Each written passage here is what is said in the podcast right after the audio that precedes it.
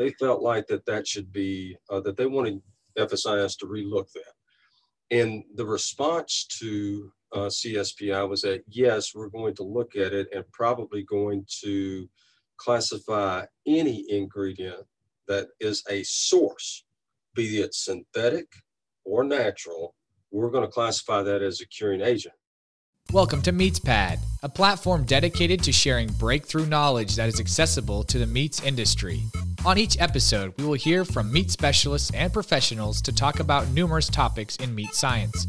This podcast is brought to you by the U.S. Meat Export Federation, the National Provisioner, Ultrasource, the new standard for innovation, IFA, Meat Processing Power, Viscofan is a global leader and innovative partner in the food industry who provides solutions for the casing market. Hello, meat folks. Welcome back to the MeatsPad podcast. Uh, it's Phil Bass, and once again, I'm flying solo as Francisco's out there making the world a better place for us meat enthusiasts. Um, today, we have a we have a guest uh, um, from Texas A&M University, Dr. Wes Osburn and uh, we're going to get into a topic that I would say is is very relevant for the time right now. But uh, real quick, Dr. Wes, thanks for joining us today. Thanks, Phil. I appreciate you having me on. Absolutely. So, um, so so the topic is and i'm going to confess to the world right now as, as i just did to dr osburn but i missed this his webinar through the american meat science association that's talking about an alternative curing method. And so selfishly i decided you know what let's let's have him on the podcast so he can recap and and say everything he said once again. Um, but uh, curing meats and and let's let's remind the audience because it's not a, a fully academic audience let's remind the audience uh, dr osburn if you would remind us what what the curing of meats is and and what is necessary for meats to be considered cured. Okay. Yeah well sure uh, phil well basically you know when we talk about uh, meat curing it's just a method that we use uh, to basically enhance the the preservation uh, if you will of meat products and I will say currently what we do is that that tends to be uh, a process where we're going to use an ingredient uh, called sodium nitrite, usually attached to a salt carrier. And you might know this as, uh, as Prague powder or the pink curing salt uh, that we put into these meat products. And then uh, when we do put it in uh, to a variety of different types of products, you know, it actually goes through a process where that nitrite goes through the system and it's converted uh, into a molecule called nitric oxide. And then this nitric oxide, uh, it, it's a gas, and so it doesn't last very long. I mean, it evolves off very, very quickly. But if you generate this nitric oxide gas, it will complex with the myoglobin or the uh, color pigment of fresh meat.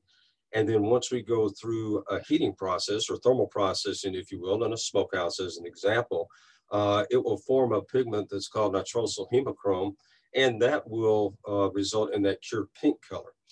And not only do you have that, you also get a cured meat flavor slash aroma, and it also uh, aids with the shelf life of the product and also can help us with respect to uh, serving as an antimicrobial uh, because it's been shown to uh, definitely reduce the growth of uh, Clostridium botulinum, Clostridium perfringens, you know, those types of pathogens that uh, that the general, you know, public uh, uh, may not necessarily be concerned about day to day, but definitely would be if you consume product that for some reason uh, had those pathogens in it. It's it, it's not a very good uh, illness to get.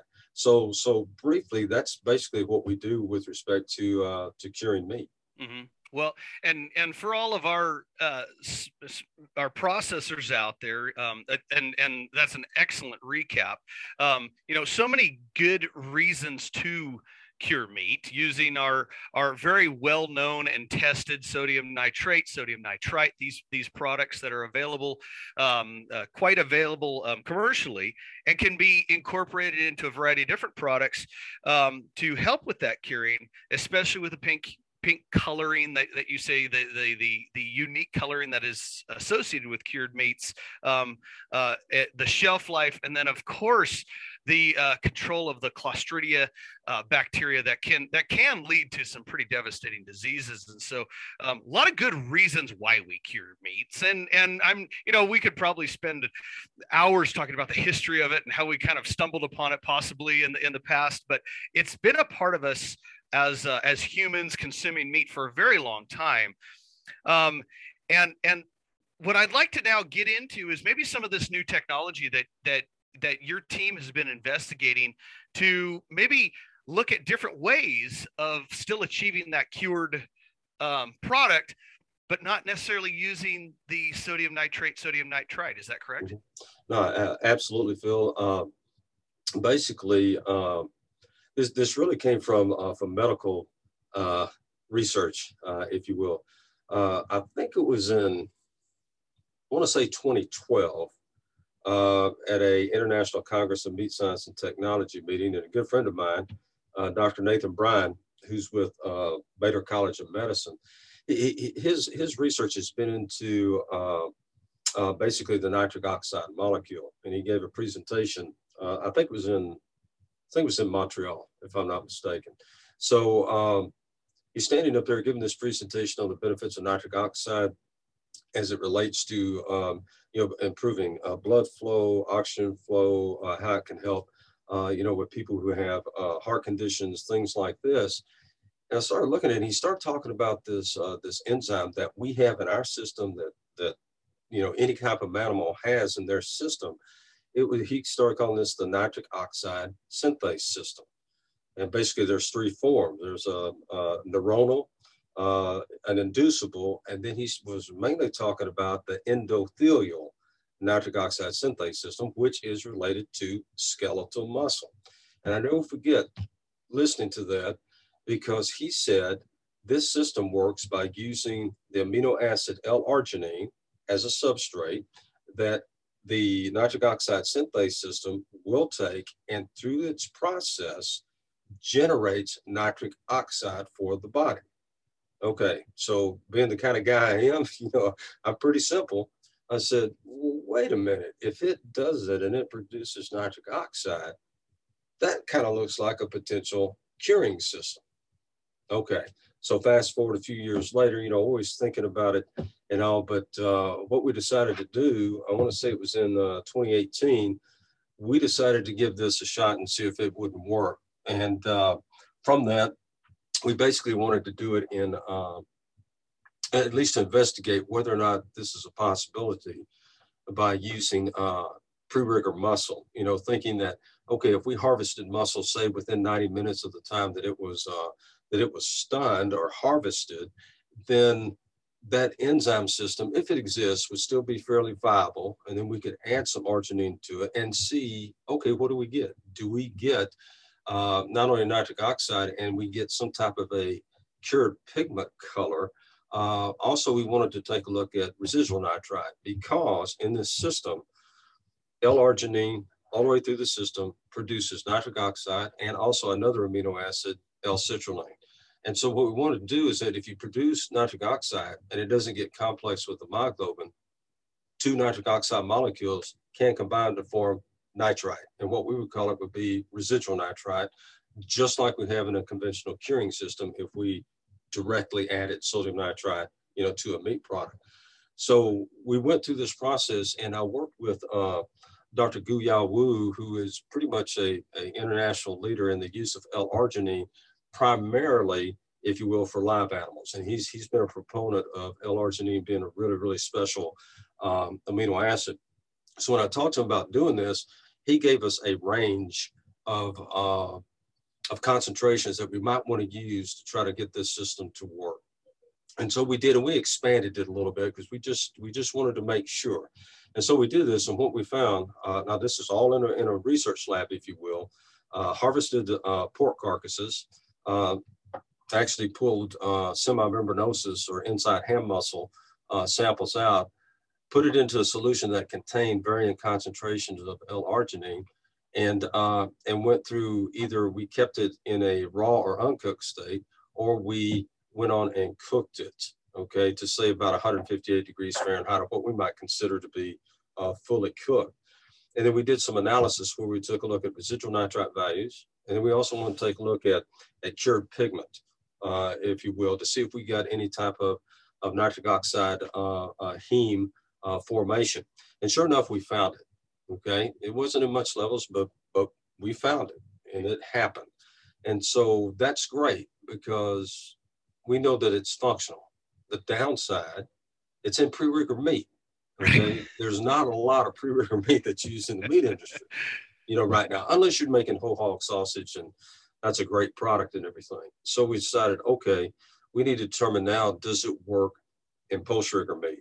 So we actually replicated that study again, got more pork carcasses, and this time we sampled on one side of the carcass from the semimembranosus muscle, pre-rigor, and then 18 hours later, from the other muscle, we did the post-rigor.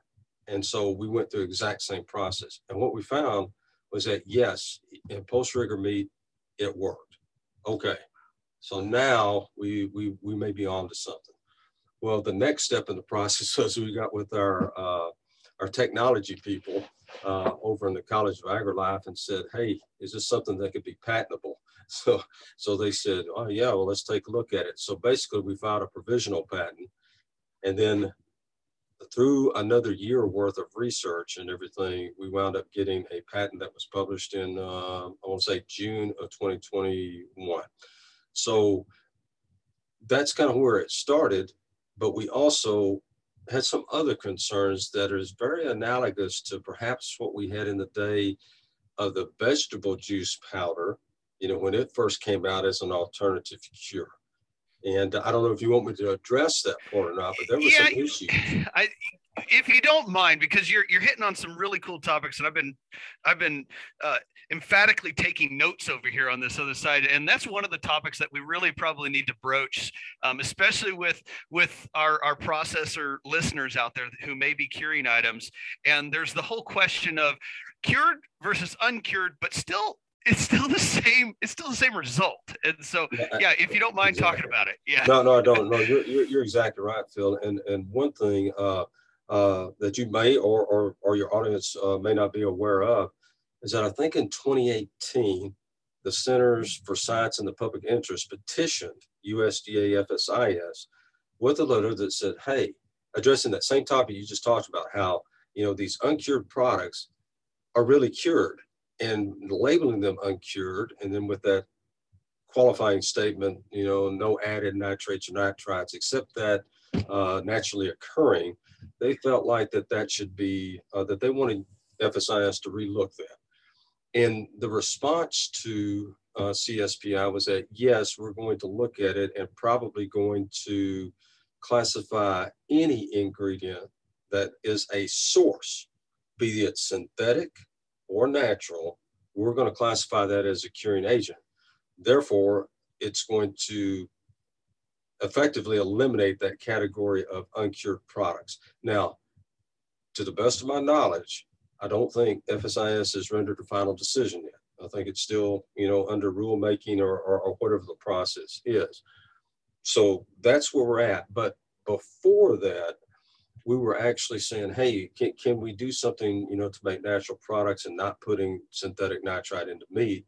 And uh, I know there are several, but the one I, I will mention is that uh, uh, Florida Food Products uh, came up with technology, if you will, to take um, uh, celery, if you will, and go through their processes to to concentrate into a celery powder.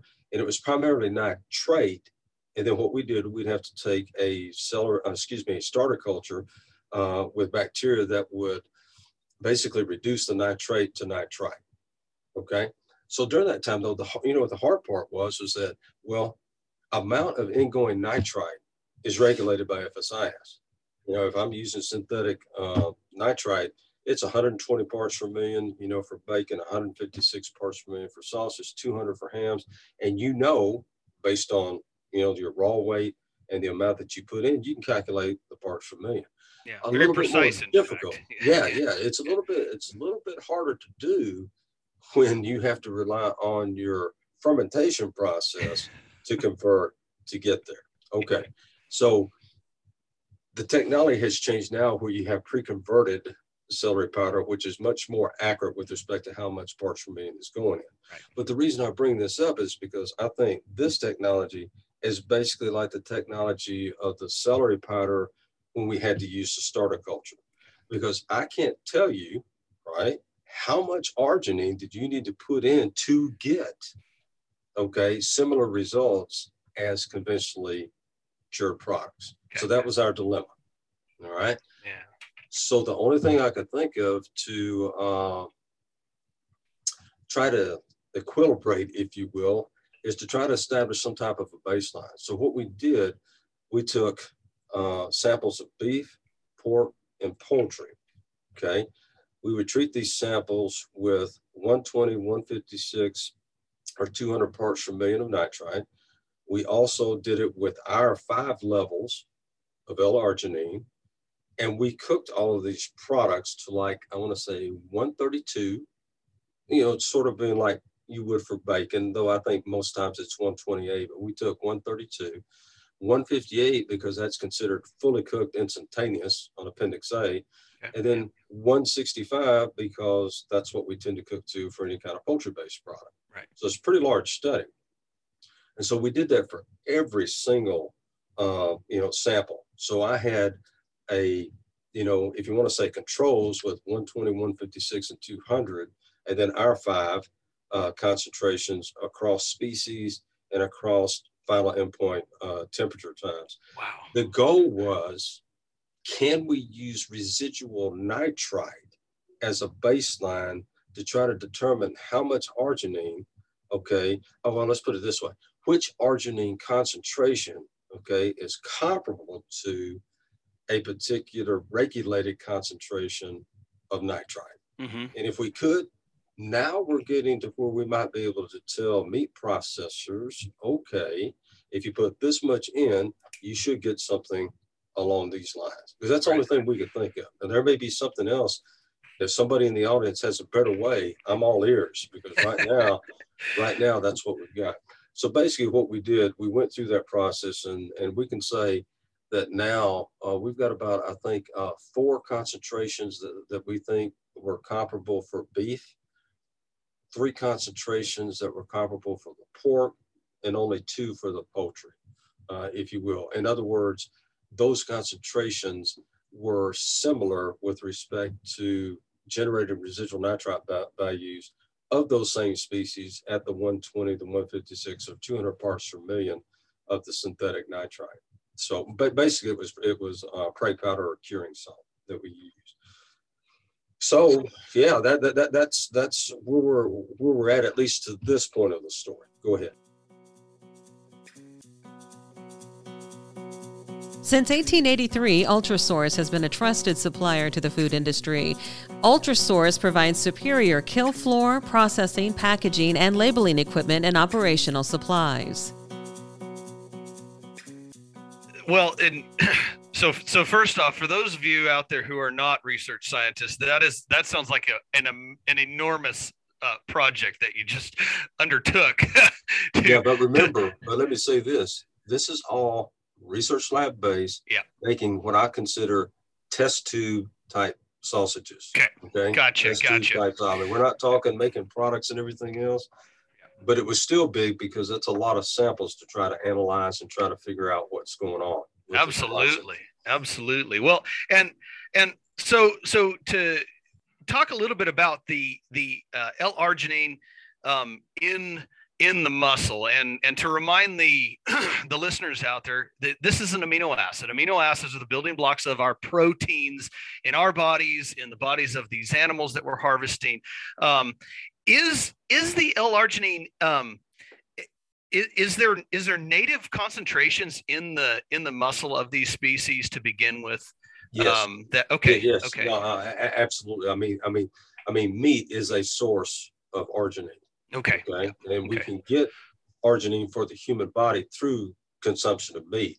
What I'm doing is adding levels above physiological levels because if you think about it, you know, if, if you're talking about in, in living tissue, it doesn't take much arginine to activate this this system to get it to, uh, to work. But but in post rigor, where you know we're talking uh, colder temperatures, it's not at the optimal temperature for that enzyme to work. We obviously have to add more if we're going to get to the levels that we need uh, with respect to nitric oxide uh, generation, residual nitrite formation, and say that it is comparable to um, to the conventionally cured meat products. But you're, you're, you're absolutely right. But but that's something that we found in the transition between the pre-rigor and the post-rigor meat. And then when we tried to make some test products, I couldn't get products to work. Okay, at the levels we do, I, I couldn't do it. And then so what we realized was that when we were making our test samples, we had it in a in a solution so basically, that arginine was always available, you know, going through this process. Well, we're not necessarily doing that if I'm making a, a, a summer sausage, a smoked sausage, you know, what have you. So what we did, we actually increased the concentration of arginine that was going into these products. And then finally, by trial and error, we were able to determine that, okay, yes, we can put this much in and get this response. Okay. So, yeah. but, but, but I'll tell you, you know, we, we didn't solve the problem yet. And, and, and you know, I'll, I'll let you think about that and everything else before you ask another question. But, but that's kind of where, uh, where we are, you know, arginine is there in meat, you know, and when, if we eat meat that we're getting, uh, if you will, most of our uh, requirement for arginine. So it is a, you know, like you said, it's naturally occurring, right? I mean, it's an amino acid that's in meat, and all we're doing is taking this same amino acid, if you will, and just taking, trying to activate an already existing skeletal muscle enzyme, okay, to generate nitric oxide. So, in effect, there is no nitrite anywhere in this process, but it still generates, okay, the same molecule that we want to see when we add sodium nitrite directly into a product. Oh my gosh, I, I, I, I'm over the moon excited about this. This is this is just so cool considering. I mean, if if we can figure out, and I and I say we as in the royal we, right, of right, course, right, but but if we can figure out a way to administer this to to products using technologies that are already available in the processors uh, facilities, um, the the labeling of of something like this um, mm-hmm. may become so desirable to the consumer because um, because essentially, I mean, it's just we're adding. It, I'm gonna I'm gonna overgeneralize, but we're adding protein back in, and so exactly. we're taking a building block of protein, just putting it in there. There's nothing really synthetic about it. There's there's it, and and again to remind our listeners sodium nitrate, sodium nitrite. These are inorganic mineral type compounds that that that are, are very precisely manufactured, but that's the problem. It's it's this manufactured item that's being incorporated into the meat and and and if we can just take and add a little bit of arginine which is something I assume you could probably bottle buy a bottle of arginine off of a, a, a health store shelf, possibly. I don't know. I, yeah, uh, yeah, yes. I mean, they sell it as supplements, right? I mm-hmm, mean, sure. I mean, you can find arginine anywhere. As a matter of fact, I get the arginine that we use. Uh, it, it's it's a certain type of arginine. It's L-arginine HCl. Right. And so it's uh, I can get it offline off of uh, Amazon. Yeah. You know, and I mean, so it's not anything that's. Uh, I don't want to say this. Well, we did have a little problem getting our last batch because of supply chain right. know, issues and everything. So I'm not going to say it's real easy to get. All I can say is that uh, uh, you're right. It's something that we can't get. Now, now the L-arginine. Now, whether it's natural or not, I mean, it goes through a fermentation process to create, you know, this amino acid. So that would be another discussion to determine if that individual ingredient, quote unquote, meets the definition if you wanted to put it in a natural organic uh, product. But I will say this: the bottom line is is that uh, if you don't want sodium nitrite added to it, well, guess what? We are not putting sodium nitrite into this product. That's right. Yep. Just using using what's what's naturally there. Absolutely exactly. fascinating. Well, exactly. and I'm looking at my list of questions here, and you've you've sure. you've answered quite a few of them.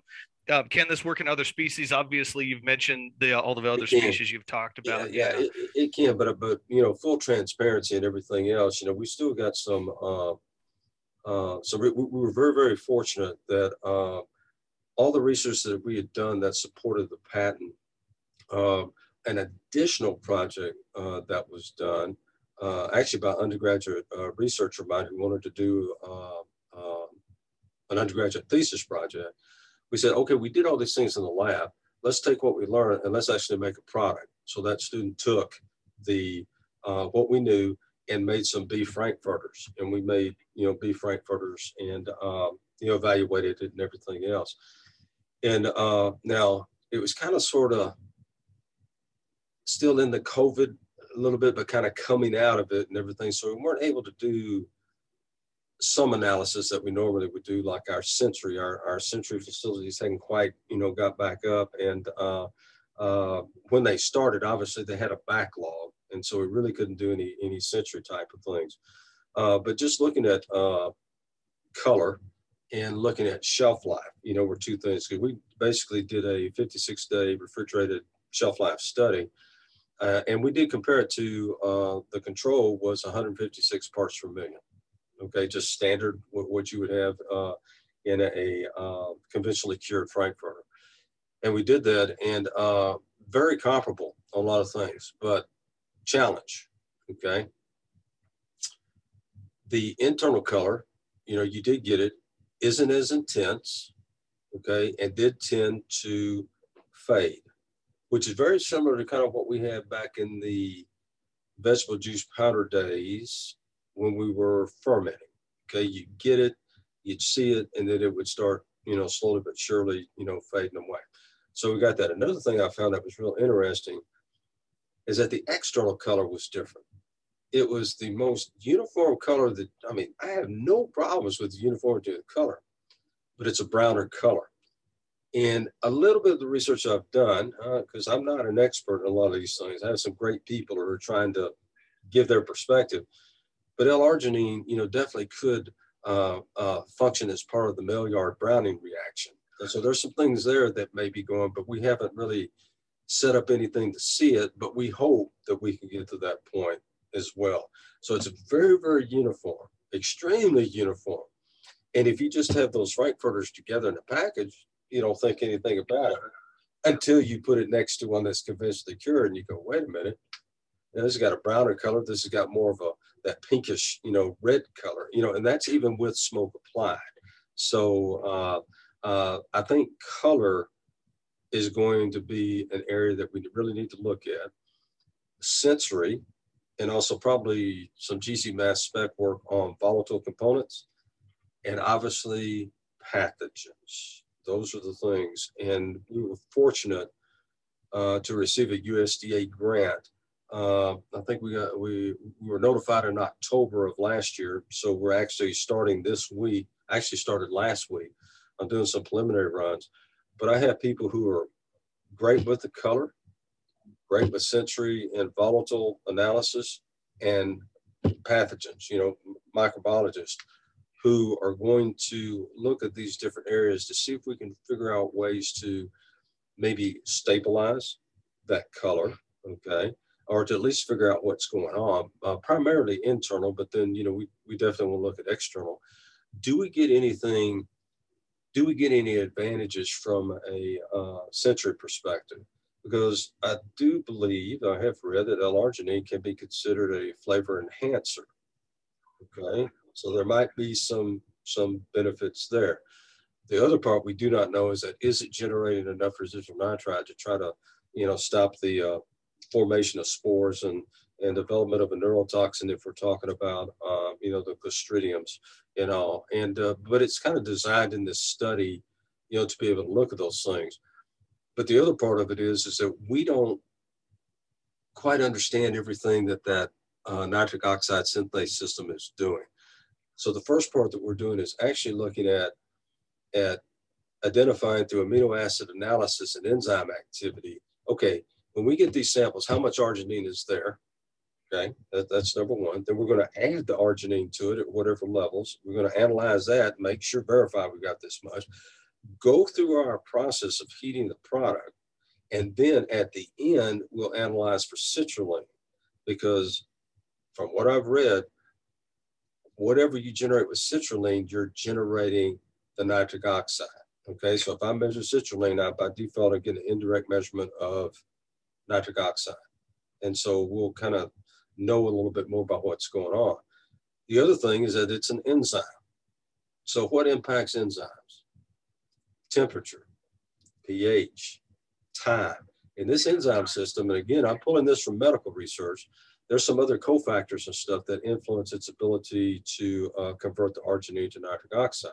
So I'm kind of looking at that. I've got another PhD student who's going to kind of take a look at some of those cofactors. Right now, what we're doing is trying to figure out where do we take these um, the amino acid analysis because to me, I did do a little implant testing. I went to a regional bacon processor and said, hey, I want to see if this works in bacon. Do you mind if I come over to your plant? I want you to do it exactly like you do it in your plant. I just want you to pull out your curing agent and let us put this in it. And so we did. And what I found when we took these uh, bacon samples back, uh, slice samples, uh, they had a little bit more intense pure color. And, and we, we, just measured it based on A star value, which was, you know, indicates the redness.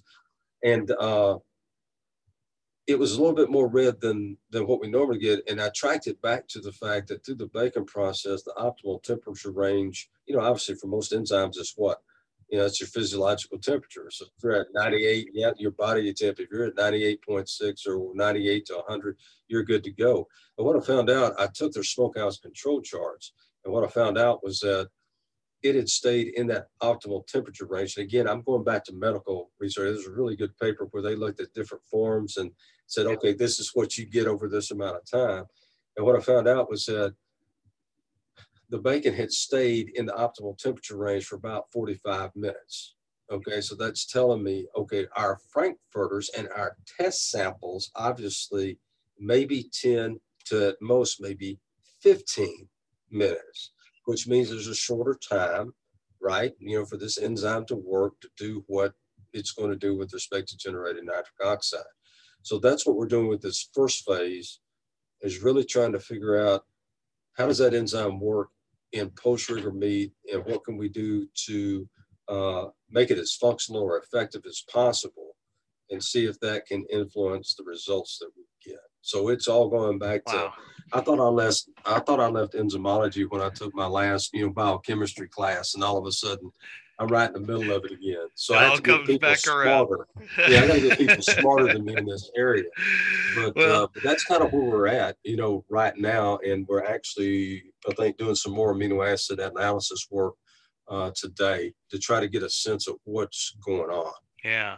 Well, and and oh gosh, you, you hit on some really great topics there, and and Uh, for for the processors out there, maybe maybe some of you.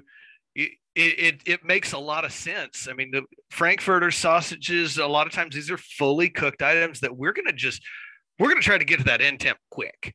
Whereas the, the bacon that you can argue cooked, not cooked, but it's kind of that mid-range thing where we're, it's more of a cold smoke and we're not really trying to fully cook that. The fully cooking happens in the frying pan ultimately. And so we're we're taking it up to that warmer temperature to get the smoke penetration and get those flavors that you want.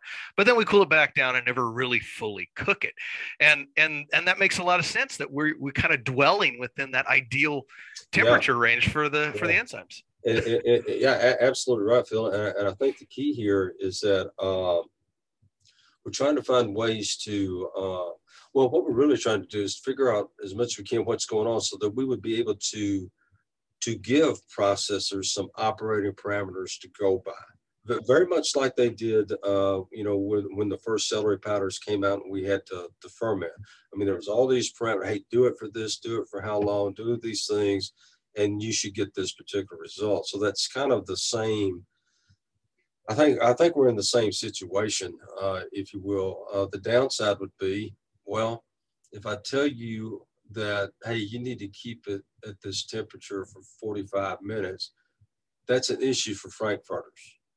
And when I say that, I reduce throughput, which means I can't produce as many. All right. But for bacon or hams or larger, you know, products, maybe that's not an issue. In other words, it may do what it wants to in the normal manufacturing or thermal processing uh, steps that a processor would take. No big deal. It's going to stay there. There's just some things here that we don't know. Uh, we did make some pepperoni uh, the other day. You know, using this, it was kind of a undergraduate research, you know, thing. I had some students who wanted to do, wanted to do it, and uh, you know, again, you throw in another factor. Now you're throwing in, you know, a drop in pH, you know, as well. And again, that temperature is going to stay in that range for a long amount of time.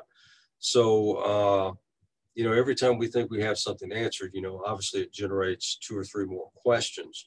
Yeah. But uh, you know, That's it- research. yeah, yeah, it definitely is.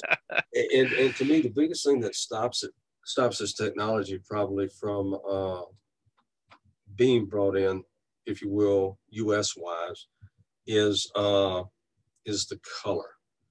And so you may not think that's that big a deal if we're talking about just Frankfurter.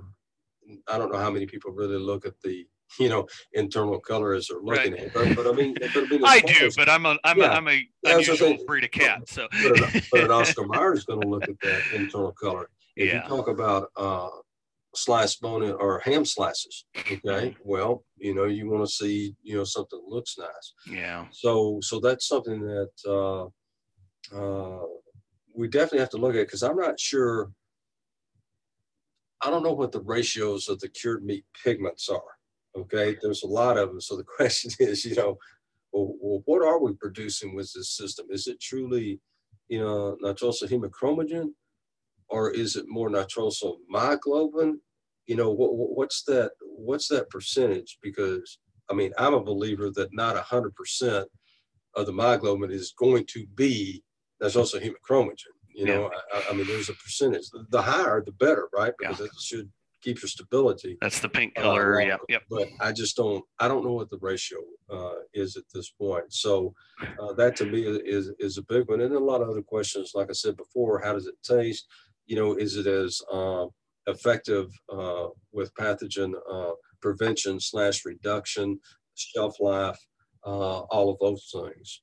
But uh, you know, like I said, if it's something that if it's something that the industry slash consumers would want to have, something that truly can be cured, have the flavors and everything else, but yet no nitrite in it, okay, added to it, added to it. I'm still generating that, you know, residual nitrite, but I will say, so far the levels of residual nitrite that we're generating are lower, okay, compared to the conventional curing methods across the board for what we've done. Uh, probably, I want to say 10%, maybe as high as 20% lower. Okay, so one of the things I want to look at at some point will be nitrosamine formation, uh, just to see, uh, you know, how that might work. And uh, I'm not there yet, but uh, there, there's some people who have a, like a Raman uh, spectrophotometer that is not invasive and they can, you know, scan and detect uh, nitrosamine formation. And it would be something I think at least uh, another piece of information in case somebody asks the question. Well, okay, yeah, there it is. But uh, yeah, those are the challenges, uh, you know, that we have because we just don't have, uh, we don't have the answers yet. But I do think we kind of have a that baseline of looking at just residual of what's coming out. I think it's good. Now we're trying to just manipulate that enzyme system to see if we can get it to be as functional as we possibly can. And if we can, and really can generate, let's just say more of the of the uh, stable cured meat pigment, then that's a positive. You know, if, if we can do that and still keep the residual nitrite levels, I don't want to say this, enough for color, enough for the antimicrobial, but not so much that maybe there's less of a chance for nitrosamine formation. Though to be honest with you, uh, I think the industry in general has already done a great job with this amount of nitrite, with this much, you know, uh, sodium erythorbate. I, I- nobody really seems to see it as an issue because back in the day, uh, I think we used to monitor. The, I think USDA had uh, uh, had an agency. I don't know exactly if that was FSIS or the what's it called, the Bureau of Animal Industry or whatever it might have been back in the day, that actually had a monitoring program, and that was probably back in the early 70s, I think. You know, you know when mm. all this issue about when the question came about. Yeah, yeah, exactly. Yeah. So uh, I don't know that anybody tests for it now or anything else, but it's always the number one thing that people always talk about when they talk about cured meats. Yeah. You know, so whether it is or it isn't, they always come back to is it carcinogenic? It yeah. do nitrosamines, all that kind of stuff. And so I think it would be good information to have. If nothing else, I just don't want it to be degenerate more, if you will. Yeah. Than, uh, well, and and one one of my initial questions was is is this is this technology commercially available? Not quite is what I'm what I'm hearing. Not quite. I've got had, a little bit of had, work to do. I've had a number of uh, meat companies and ingredient companies interested in it. Oh boy! I think the key is that it's kind of hard to know what what you want to get into and what you want to help with. So the interest is there. I think getting the USDA funding uh, is going to help us. Which then, when we do this, and for those uh, companies who signed NDAs with us and everything, we can share, you know, that type of information and everything to see if it's something that uh, that can be commercially viable. Because right now, you're absolutely right. Oh yeah, it's cool. It's this and that. But if it's not commercially viable, well, that's all it is. It never really comes out of my research lab. So we're going to give it a shot and, and see what we can do. But you're absolutely right. It's uh, it's not commercially viable or available at this point in time. Right, right. Well, it sounds like job security to me, uh, and and and and uh, that's that's where I want to kind of land the plane here. Is is uh, kind of bring it back to you. You you've mentioned you, you're you're surrounding yourself with a lot of very smart people, but you're not giving yourself credit, uh, Dr. Osburn. Uh, clearly, clearly, you've, you've, you've had a pretty pretty uh, illustrious career at, at uh, so far. Um, we like to ask our our guests. Um, tell us a little bit about your background, and then you in particular have kind of a unique avocation um, that I think the the listeners would love to hear about you may have to refresh my memory on what that is. Okay? no, basically, uh, uh, hometown, you know, for the most part of my life is in Northeast Texas, around Overton, where A&M has a research and experiment station there. And I got started. My father, for as long as I can remember, has been in the meat business. I mean, he's been in it with uh, his father, his uncle, his brother, started a firm. And so uh, I remember going into that meat market when there was sawdust on the floor, wooden meat blocks, all that kind of stuff. So that's kind of where it started and then uh, you know decided to go to uh, to Texas A&M for my undergraduate. And, and one thing that was interesting on that was that I was an ag education major, but with a specialization in meats processing. So I took a lot of animal science courses and meat science courses. But then what I got to do, I got to go to a place uh, in Waco, was Texas State uh, Technological uh, Institute, TSTI.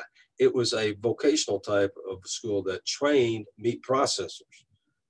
So I worked with them for, I don't know, uh, I want to say four or five weeks before I finished up my student teaching uh, up in Wills Point.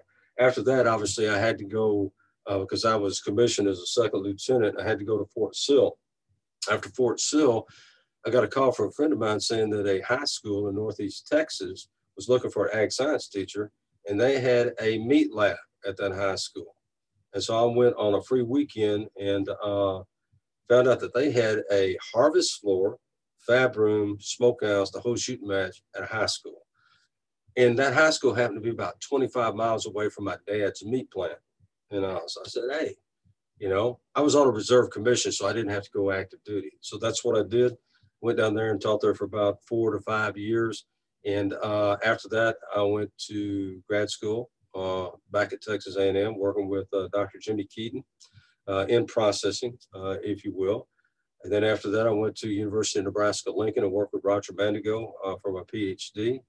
After that, I was hired by Michigan State University to work um, there. And Al Booren, um, who's retired from there, was was the I would say the primary reason why I went to uh, to Michigan State. Uh, and on and after that, uh, there was a position opened up at Texas A&M. Uh, was, that would have been in 2004, and then I came back and started here in 2004. And it's been a little crazy because uh, for about the first five years doing things, building up the program, and then I got caught up uh, in support of uh, Operation Iraqi Freedom.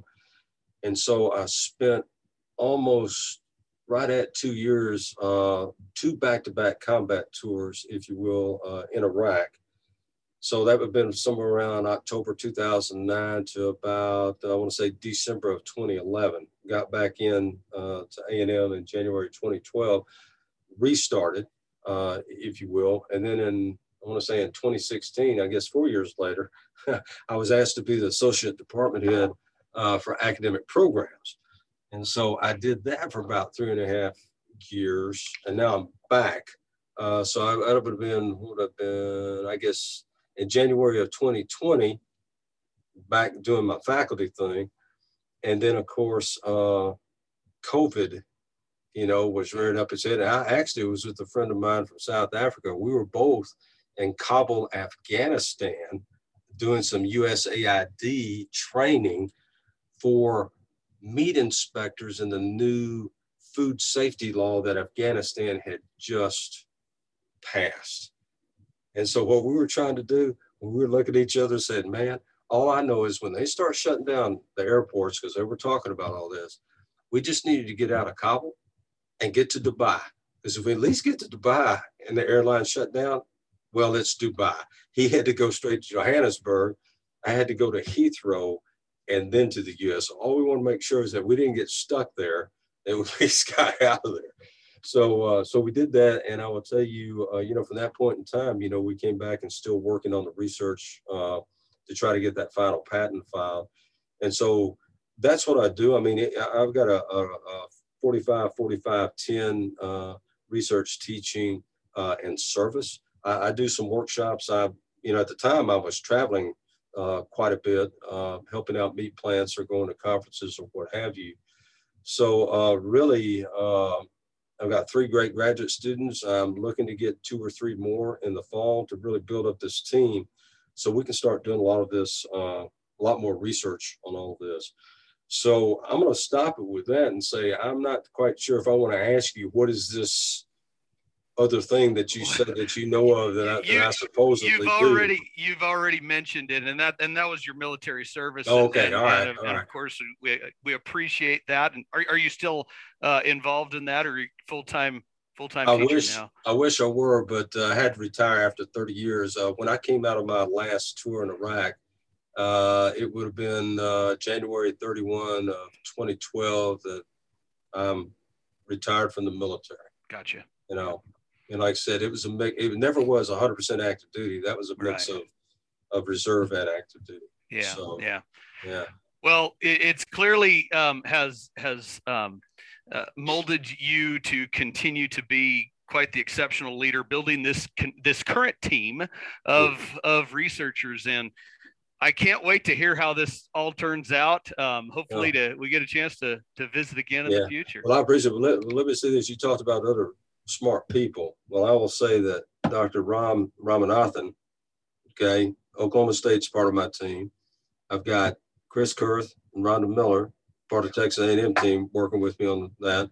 I got Dr. Sapna Dass, A&M, who's on the micro side of things. So all I can say is that, yeah, guess what? Four to one. Four smart people to one not so. That's the ratio. That's the ratio that I have to work with. And I'd You- love to have five to one, to be honest with you. You absolutely have some power hitters right there, but you- Absolutely. give yourself a little credit. You're the you're the spoke in the wheel right now, and so um, let's let's let's keep turning that wheel and let's get this Absolutely. thing commercially available. Because oh Yeah. my goodness, how exciting would this be for the processors? I think so. I, I think so. And I really appreciate uh, the opportunity to visit with you uh, Yeah. on this and everything. Just give that opportunity to, uh, to talk about it. Yeah, absolutely, absolutely. Well, thank you so much, and uh, you know what? Let's catch up uh, soon, hopefully in person. Sounds good. Thanks, Phil. Very good. Take care.